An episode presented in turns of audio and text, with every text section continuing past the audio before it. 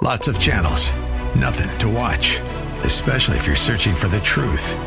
It's time to interrupt your regularly scheduled programs with something actually worth watching.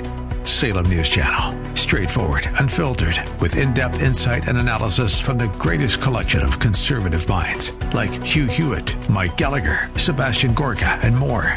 Find truth. Watch 24 7 on SNC.TV and on Local Now, Channel 525. The Cal Thomas Commentary is brought to you by Values Through Media.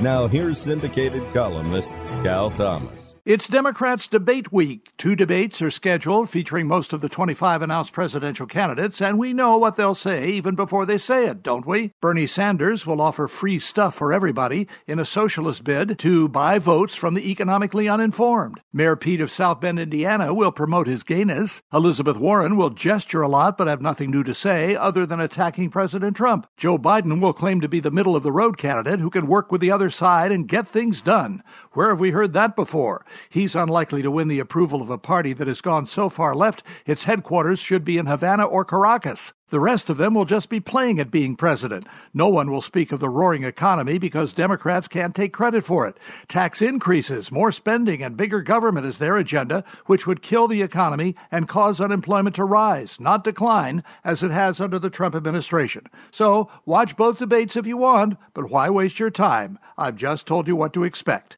I'm Cal Thomas.